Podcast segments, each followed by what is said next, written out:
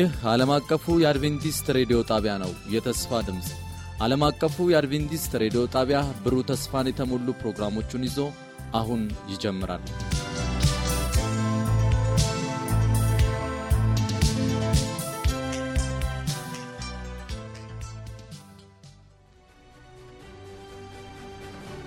ከአሸናፊዎች በላይ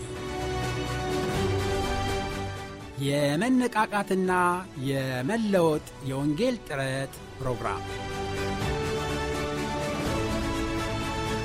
ለመጪው አንድ ወር በተከታታይ ከጠዋቱ 12 ሰዓት ተኩል እስከ አንድ ሰዓት በየምሽቱ ከሁለት ሰዓት እስከ ሁለት ሰዓት ተኩል ይተላለፋል። ይህን ዝግጅት በቤተሰብ በቤተ ክርስቲያንና በጎረቤት በመሰባሰብ በመስማት መነቃቃትና ተሃድሶ እንዲሆንላችሁ በተጨማሪም አዳዲስ ነፍሳትን በማደም ጌታን እንዲቀበሉ በማድረግ ሁላችሁም ትባረኩ ዘንድ እናድማችኋለን። ለሚኖራችሁ ጥያቄና አስተያየት በመልእክት ሳጥን ቁጥር 145 በስልክ ቁጥር 0910 82 81 82 ብትደውሉልን ልናስተናግዳችሁ ዝግጁ ነን። በዚህ ፕሮግራም ጌታን የሚቀበሉትን ብታሳውቁን ክብሩ ለጌታ ይሆናል።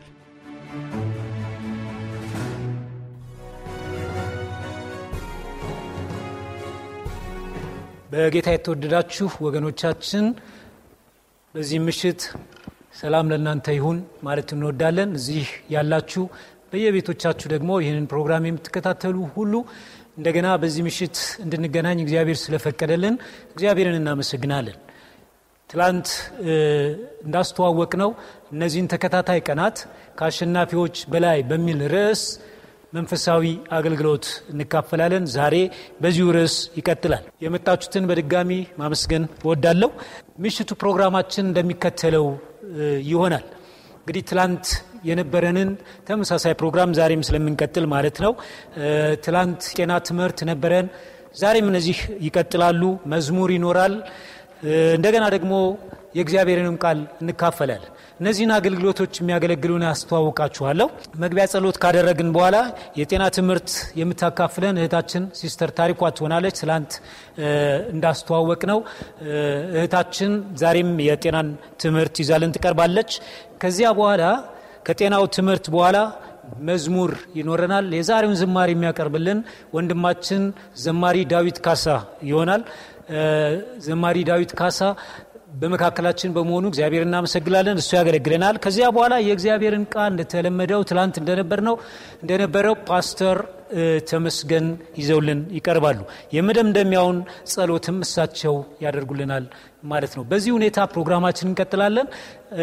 ወደ ፕሮግራማችን ስንገባ ፕሮግራማችንን በጸሎት እንድንጀምር ልጠይቃችሁ ወዳለው በያላችሁበት ራሶቻችሁን ዝቅ ታደርጉና አብረን እንጸልያለን። እንጸለይ። እግዚአብሔር የዘላለም አምላክ ሁላችንንም በሰላም ጠብቀህ ጌታ ሆይ እንደገና ደግሞ በዚህ ምሽት ያንተን የአምላካችንን ድምፅ ልንሰማ እድሉን ስለሰጠህ እናመሰግናለን። ጌታ ሆይ የዚህን ምሽት አገልግሎት በእጅህ እናስረክባለን።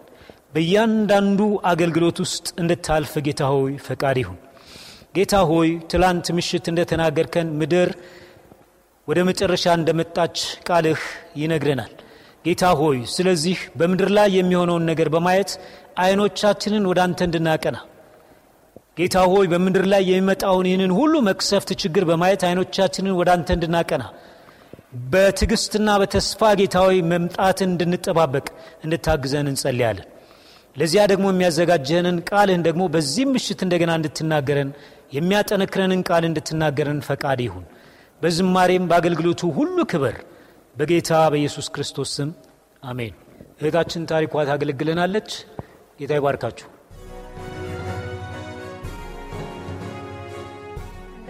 እንደምናመሻችሁ የእግዚአብሔር ወገኖች፣ እግዚአብሔር አምላካችን የተመሰገነ ይሁን። ትላንትና በቤተሰብ ትምህርት አብረን ቆይታ አድርገን ነበረ። ዛሬ ደግሞ በጤና ትምህርት አብረን ቆይታ እናደርጋለን ለአጭር ደቂቃ። ዛሬ አብረን እንድናይ የፈለግን ነው ርዕስ ስለ አልኮል መጠጥ ነው። አልኮል መጠጥ ምን ያህል ለሰውነታችን ጎጂ እንደሆነ የምናይበት ነው። ከዚያ ደግሞ መፍትሄው ምንድን ነው? ከዛ ሱስ ለመላቀቅ መፍትሄስ አለው ወይ የሚለውን በአጭሩ እናያለን። በዚህ በዚህኛው ዘመን ብዙዎች ሕይወታቸውን በችግርና በብስጭት በጭንቀት ውስጥ ያንን መቋቋም ሲያቅታቸው ያንን የሚረሱበትን ስሜት እንትን ሊያደርግላቸው የሚችለውን ነገር የተለያዩ አደንዛዥ እጾችን ይጠቀማሉ። እንደ ኮኬይን፣ ማስትሽ፣ ሌላም አይነት ማሪዋና፣ እነዚህ የተለያዩ መጠጦችን የአደንዛዥ እጾችን ይጠቀማሉ እና ራሳቸውን ከሚያጠፉ ከሶስት ሰዎች መካከል ሁለቱ ሰዎች በዚህ በአልኮል ተጽዕኖ ውስጥ የወደቁ ናቸው። ጠበኝነትና አልኮል እጅ ለእጅ ተያይዘው የሚሄዱ ነገሮች ናቸው። ሌላው አልኮል በትክክል የመፍረድን ወይ ደግሞ የማመዛዘንን አቅም ያዳክማል። ሰዎች በተለምዶ የሚያፍሯቸውን ተግባሮች መጠጥ በጠጡ ሰዓት በድፍረት ያለ ሀፍረት ያንን ድርጊት ያደርጋሉ እና አልኮል ቤተሰብን ይበትናል። እንዲሁም ማህበረሰብን እንደዚሁ ይጎዳል። በተለይ ደግሞ ልጆችና ሚስቶች ላይ ለሚደርሰው አካላዊና ስሜታዊ ጉዳት ከፍተኛውን ድርሻ ይወስዳል። ልጆች እየተራቡ ስንቶች አባቶች ናቸው ለዚህ ለመጠጥ ሱሳቸው ሲሉ የመጨረሻዋን ሳንቲም እንኳን ሳይቀር ለመጠጥ ሱስ የሚያውሉ አንድ ሰው የቤተሰቡን የኑሮ ደረጃ ማሻሻል ሲገባው ነገር ግን ለመጠጥ በሚያጠፋው ገንዘብ ምክንያት ስንት ሰው ለበሽታ ተጋልጧል። የሚወዷቸውን ሰዎች እንዲሰቃዩ ምክንያት መሆን እና እርሱንም ለመርሳት ዳግም ያንን መጠጥ እንደገና ይወሰዳል እና ብዙ ጊዜ ብዙውን ጊዜ ጠጪዎች ሌሎችም እንዲጠጡ ያበረታታሉ። ከዛ ውስጥ መውጣት አንችልም የሚል ትልቅ እምነት ስላላቸው ወይ ደግሞ ስለማይፈልጉ ምንድን ነው የሚሆነው? ሌሎች አጋሮችን ያፈራሉ እና እንዴት የሚሰብኩትም ስብከት ምንድን ነው? አንዲት ብርጭቆ ብቻ በአንዲት ብርጭቆ ብቻ ታበቃለህ እባክህን። ይሄ የትልቁ ግብዣቸው ነው እና እንደ አለመታደር ሆኖ ግን የመጀመሪያውን መጠጥ ከጠጣ በኋላ አንድ ሰው በዚያ መርካት አይችልም። ውሃ በተፈጥሮ ሰውነታችንን ያረካል፣ በጥማችንን ያረካልናል። ነገር ግን አልኮል በባህሪው ምንድን ነው? አንድ ብርጭቆ በተጠጣ ቁጥር ጥምን ያባብሳል እንጂ አያረካም። ስለዚህ ያንን ጥም ለማርካት ሲባል አንድ ብርጭቆ አይደለም ይደጋገማል። ስለዚህ በአንድ ብርጭቆ ማቆሚያ አይኖረውም ማለት ነው እና ለአልኮል ብቸኛው የሚያመክነው አመለካከት አንድም የአልኮል ጠብታ እንኳን ብትሆን አለመውሰድ ብቻ ነው መፍትሄው እና መጽሐፍ ቅዱሳችን በምሳሌ ሀያ ቁጥር አንድ ላይ እንዲህ ይላል፣ የወይን ጠጅ ፌዘኛ ያደርጋል፣ ብርቱ መጠጥም ጠበኛ ያደርጋል፣ በዚህ የሳተ ሁሉ ጠቢብ አይደለም ይላል። መፍትሄው ምንድን ነው ብለን ስንል ከዚህ ሱስ ለመውጣት የሌሎችን እርዳታና ድጋፍ ያስፈልጋቸዋል እና ከሱስ ነፃ የሆነና ጤናማ የሆነ ሕይወት ለመምራት የሚረዱ ምክሮችን እለግሳለሁኝ። አንደኛ ጤናማ የሆነ የአመጋገብ ስርዓት ያስፈልገናል ከዚህ እንትን ለመውጣት እና ሌላው ደግሞ በየቀኑ አካላዊ አካል ብቃት እንቅስቃሴ ማድረግ ከዚህ ለመውጣት እገዛ ያደርጋል። ሌላው ውሃ ውሃ በሻወር መልክ ለዚህ ለመጠጥ ብቻ አይደለም፣ ለሌላም የተለያዩ ሱሶች የተያዝን ሰዎች ካለን ከዛ ነፃ ለመሆን ሰውነታችንን በውሃ በሰላሳ ደቂቃ በአንድ ሰዓት ከሰላሳ ደቂቃ ልዩነት ሰውነታችንን በሙቅና በውሃ በቀዝቃዛ እያፈራረቅን ሰውነታችንን ሻወር መውሰድ ያ ምንድን ነው የሚያደርገው? አንደኛ ከሰውነታችን ውስጥ ያሉ መርዛማ የሆኑ እነዚህ እጽ እንዲሁም ደግሞ የአደንዛዥ የሆነው ነገር ከሰውነታችን እንዲወጣ እገዛ ያደርጋል። በተጨማሪ ደግሞ ምንድን ነው የሚያደርገው ሰውነታችን ሪላክስ እንዲሆን ወይ ደግሞ እንዲፍታታ እገዛን በማድረግ ውሃ ከፍተኛ ድርሻ አለው ማለት ነው። ሌላው እነዚህ ቅድም ያልናቸውን ሁለቱንም ወይ ደግሞ ሶስቱንም ነጥቦች ልናደርግ የምንችለው በእኛ እርዳታ አይደለም። እግዚአብሔር ካረዳ በስተቀረ በጸሎት የእግዚአብሔርን ቃል በማጥናት ጊዜ በዚህ ነገር ላይ ሰፊ ጊዜ በመስጠት ከዚህ ነገሮች ስርዓት ላይ ልንላቀቅ ያስፈልጋል። ደግሞ ይቻላል። እግዚአብሔር ካረዳን በስተቀረ በዚህ ነገር ላይ ኃይል የለንም። ደስ የሚለው መጽሐፍ ቅዱሳችን አንድ ተስፋ የገባለን ጥቅስ ማንበብ እፈልጋለሁ። ኢሳያስ 40 ቁጥር 29 ላይ ለደካማ ኃይልን ይሰጣል፣ ጉልበት ለሌለውም ብርታትን ይጨምራል ይላል እና ኃይልን ለደካማ ኃይል በሚሰጠው በእግዚአብሔር እንዲሁም ደግሞ ጉልበት ለሌለው ደግሞ ብርታትን የሚጨምረውን እግዚአብሔርን በመጠማጠን ከዚህ ከአልኮል ሱስ ነፃ እንድንሆን እግዚአብሔር ይርዳን። እግዚአብሔር ይባርካችሁ።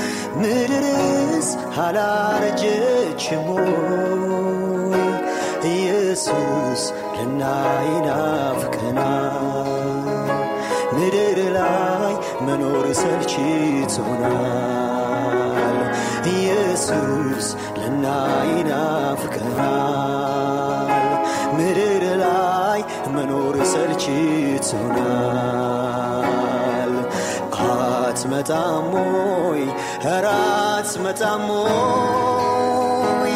ምድርስ አላረጀችሞይ ኢየሱስ ልናይ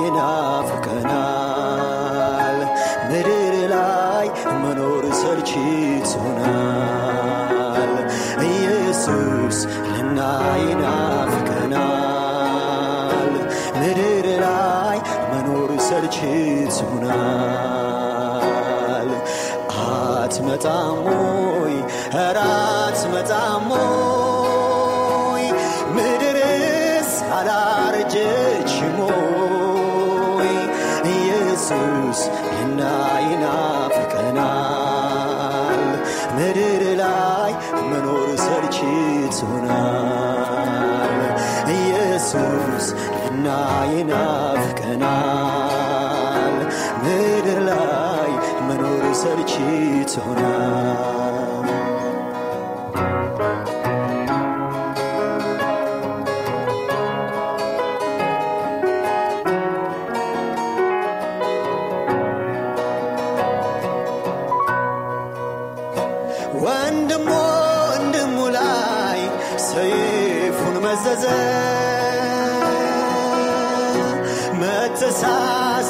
ጠፍቶ ፍቅር ቀዘቀዘ።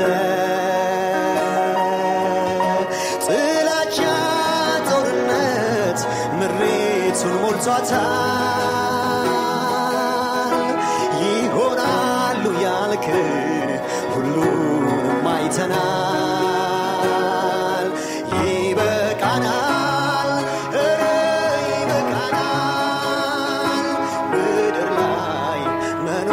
ሰልችቶናል ይበቃናል ኢየሱስ ይበቃናል። ኢየሱስ ልናይ ናፍቀናል አትመጣሞይ ኧረ አትመጣሞይ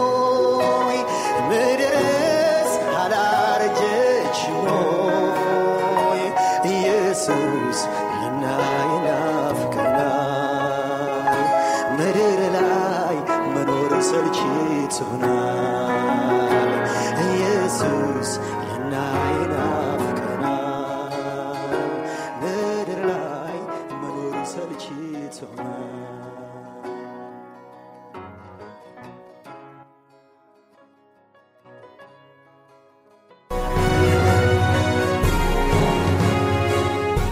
በዚህ ስፍራ ሆናችሁ የእግዚአብሔርን ቃል ለመስማት የመጣችሁትን ሁሉ እንደዚሁም ደግሞ በየቤታችሁ ሆናችሁ ይህንን የእግዚአብሔርን ቃል በ Hope Channel ኢትዮጵያ በኩል እየተከታተላችሁ የምትገኙ የተከበራችሁ ወገኖቼ በጌታ በኢየሱስ ክርስቶስ ሰላም እላችኋለሁ። እንደምን አላችሁ?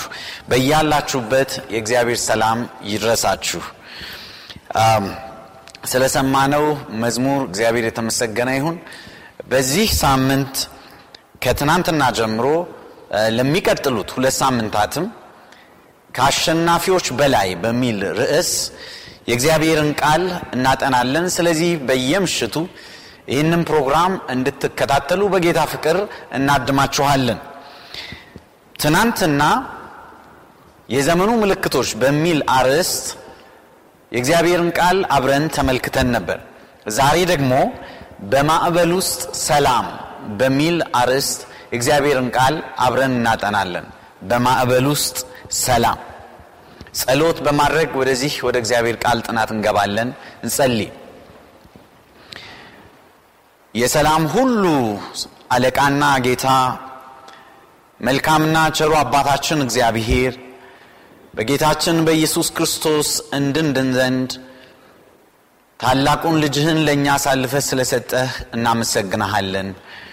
ጌታ ሆይ በስምህ እንድንጠራ መንግሥትህን እንድንወርስ ልጆችህ እንድንሆን ትልቅ ዋጋ ለእያንዳንዳችን ስለከፈልክ ክብርና ምስጋና ይገባሃል። ጌታ ሆይ እንለምንሃለን። አሁን ደግሞ ቃልህን ለመስማት እንሆ በፊትህ አንተ ተናገረን። ሥጋና ደም ሳይሆን የመንፈስ ቅዱስ ኃይል እንዲናገረን እንለምንሃለን። በማዕበል ውስጥ ያለች ነፍስ ጌታ ኢየሱስ በዚህ ቃል የተነሳ በአንተ እረፍት እንድታገኝ እለምንሃለሁ። ጸጋህ ይብዛልን። ተናገረን። በጌታ በኢየሱስ ስም አሜን። በማዕበል ውስጥ ሰላም በምድራችን በየቦታው የሚታዩ ነገሮች ትናንትና እንደተመለከት ነው ከፍተኛ ችግር፣ ቀውስ እየተከሰተ ያለበት ሁኔታ ነው ያለው። በየሀገሩ ማህበራዊ ቀውስ፣ ፖለቲካዊ ቀውስ፣ የጤና ቀውስ፣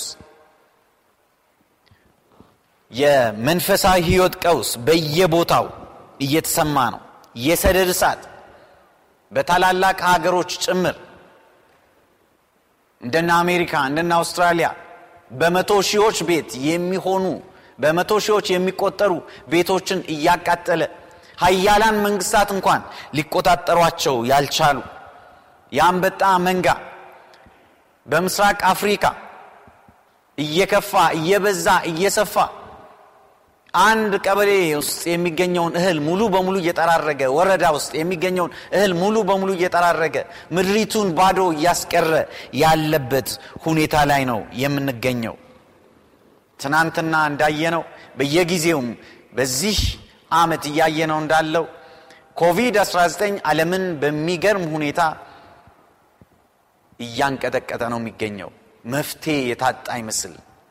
ምክንያቱም ዓለማችን ወደ መጨረሻው እየተቃረበች ስለሆነ በማዕበል ውስጥ ነው የምትገኘው። ይህ ማዕበል ደግሞ እያንዳንዱን ሰው ሊነካ ይችላል። እያንዳንዱን ቤት ሊጎዳ ይችላል። ብዙ ሰዎች በጭንቀት ውስጥ ነው ያሉት፣ የሚያደርጉት ጠፍቷቸው። ከዚህ የተነሳ ዛሬ በዓለም ላይ ከማንኛውም ጊዜ ይልቅ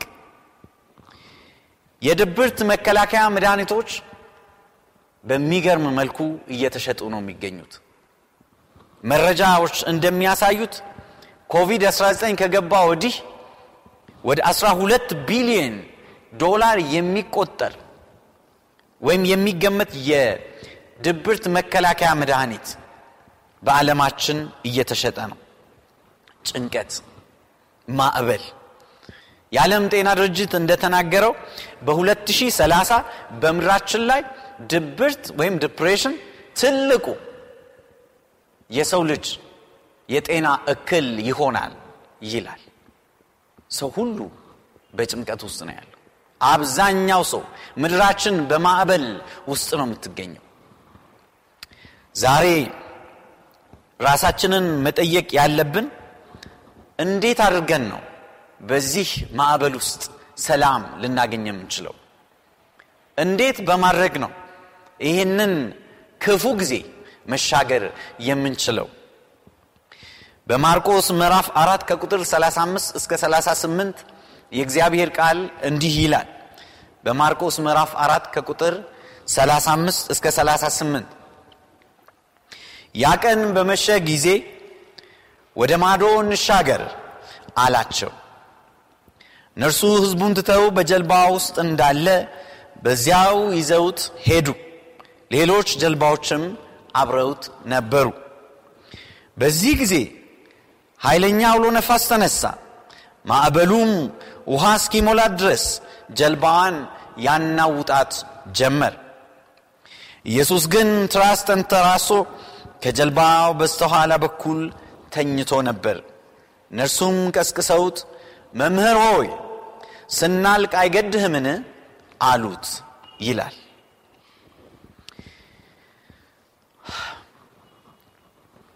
ወገኖቼ ማዕበል በተለያየ ጊዜ ይነሳል።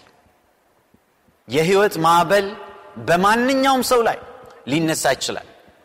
በኃጢአንም ላይ በጻድቃንም ላይ። ጥያቄው ግን ማዕበሎቹን የህይወት ማዕበልን እንዴት መቋቋም እንችላለን የሚለው ነው። በመጀመሪያ ደረጃ ሰው ሁሉ ሊረዳ የሚገባው ማዕበል አይቀሬም፣ የማይቀር ሀቅ ነው። ይቆይ ይሆናል፣ ማዕበል ይነሳል። የህይወት ማዕበል፣ የጤና ማዕበል፣ የቤተሰብ ማዕበል፣ የመንፈሳዊ ህይወት ማዕበል፣ የሀገር ማዕበል፣ የኢኮኖሚ ማዕበል፣ በተለያየ መልኩ ማዕበል ሊነሳ ይችላል። የገሊላ ባህር ለየት ያለ ባህር ነው ይባላል። ርዝመቱ 20 ኪሎ ሜትር እንደዚሁም ደግሞ ስፋቱ 11 ኪሎ ሜትር የሚያክል ይሆናል። ነገር ግን ጥልቀቱ ወደ 45 ሜትር ያክል ስለሚሆን በጣም ጠሊቅ ነው። ከባህር ጠለል በታች ከማንኛውም የበለጠ ከሁሉም የበለጠ ልዩ የሚያደርገው ከባህር ጠለል በታች 200 ሜትር ዝቅ ብሎ የሚገኝ ባህር ነው የገሊላ ባህር። በተራሮች የተከበበ ነው። ከዚህ የተነሳ ብዙ ጊዜ አውሎ ነፋስ ይነሳል። ከተራራዎቹ የሚወርዱት ቀዝቃዛ ነፋሳት ወደ ሸለቆው በሚወርዱበት ጊዜ ከሙቀቱ ጋር ይጋጩና ኃይለኛ አውሎ ነፋስ በባህሩ ላይ ይቀሰቀሳሉ። ከዚያም የተነሳ አንዳንድ ጊዜ ከፍተኛ አውሎ ነፋሶች እስከ ስድስት ሜትር የሚያክል ከፍታ ያላቸው አውሎ ነፋሶች ይነሳሉ። በገሊላ ባህር ላይ ወገኖቼ ማዕበል መነሳቱ አይቀሬ ነው። በሕይወታችንም ዛሬ ይሁን ነገ ቀኑ ባይታወቅም ማዕበል ይኖራል። ይሁን እንጂ ጌታችን ኢየሱስ ክርስቶስ እንዲህ ሲል ተናግሮናል። በዮሐንስ ምዕራፍ 16 ቁጥር 33 ላይ በዓለም ሳላችሁ መከራ አለባችሁ፣ በዓለም ሳላችሁ መከራ አለባችሁ ነው ያለን። አልጋ በአልጋ ይሆንላችኋል አይደለም ያለን። ችግር አጋጥማችሁም አይደለም ያለን ጌታችን። አይዋሸንም፣ አያታልለንም፣ ሐቁን ነው የሚነግረን። በዓለም ሳላችሁ መከራ አለባችሁ ነው ያለን። የህይወት ማዕበሎች ባንወዳቸውም ባንፈልጋቸውም ባንጋብዛቸውም ይመጣሉ።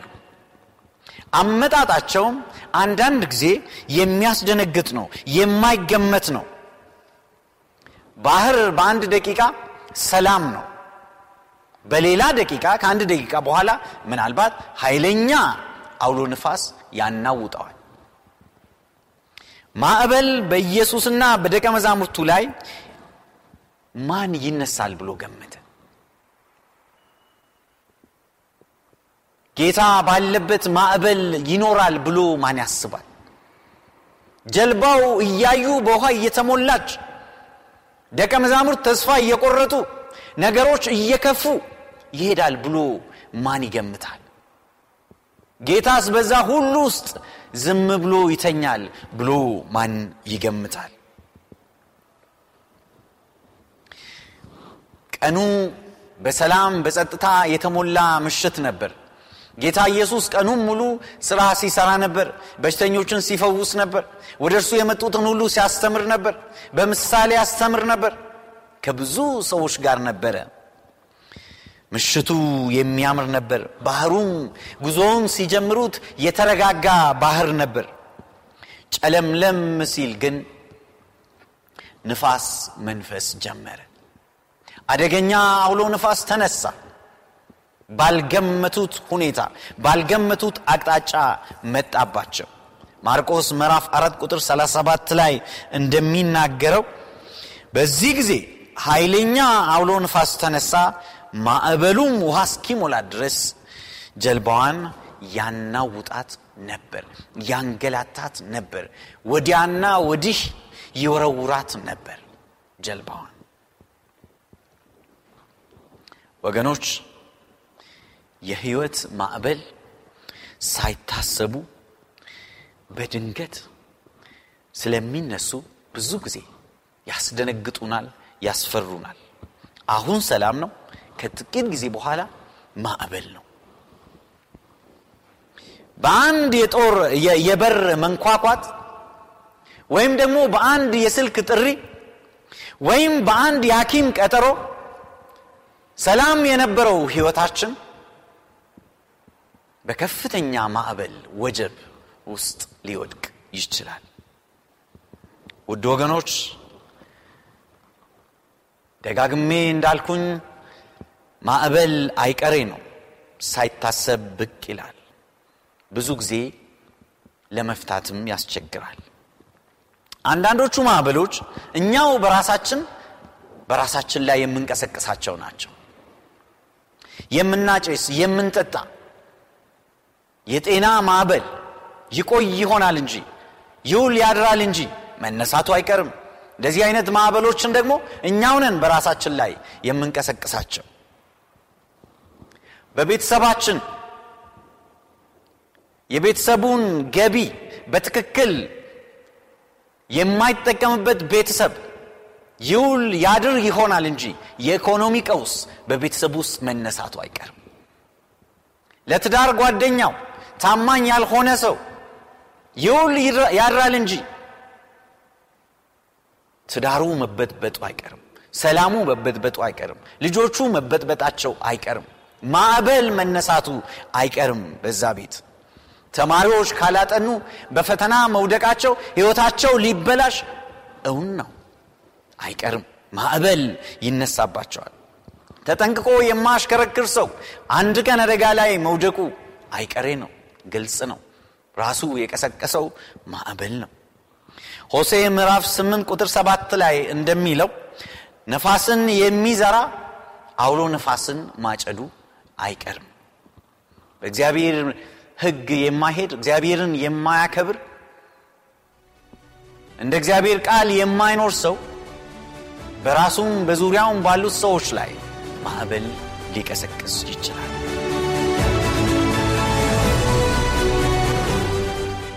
በነበረን ቆይታ እንደተባረካችሁ ተስፋ እናደርጋለን። ቀጣዩን ክፍል ይዘን እንደምንቀርብ ቃል እንገባለን። ጌታ ኢየሱስ ይባርካችሁ።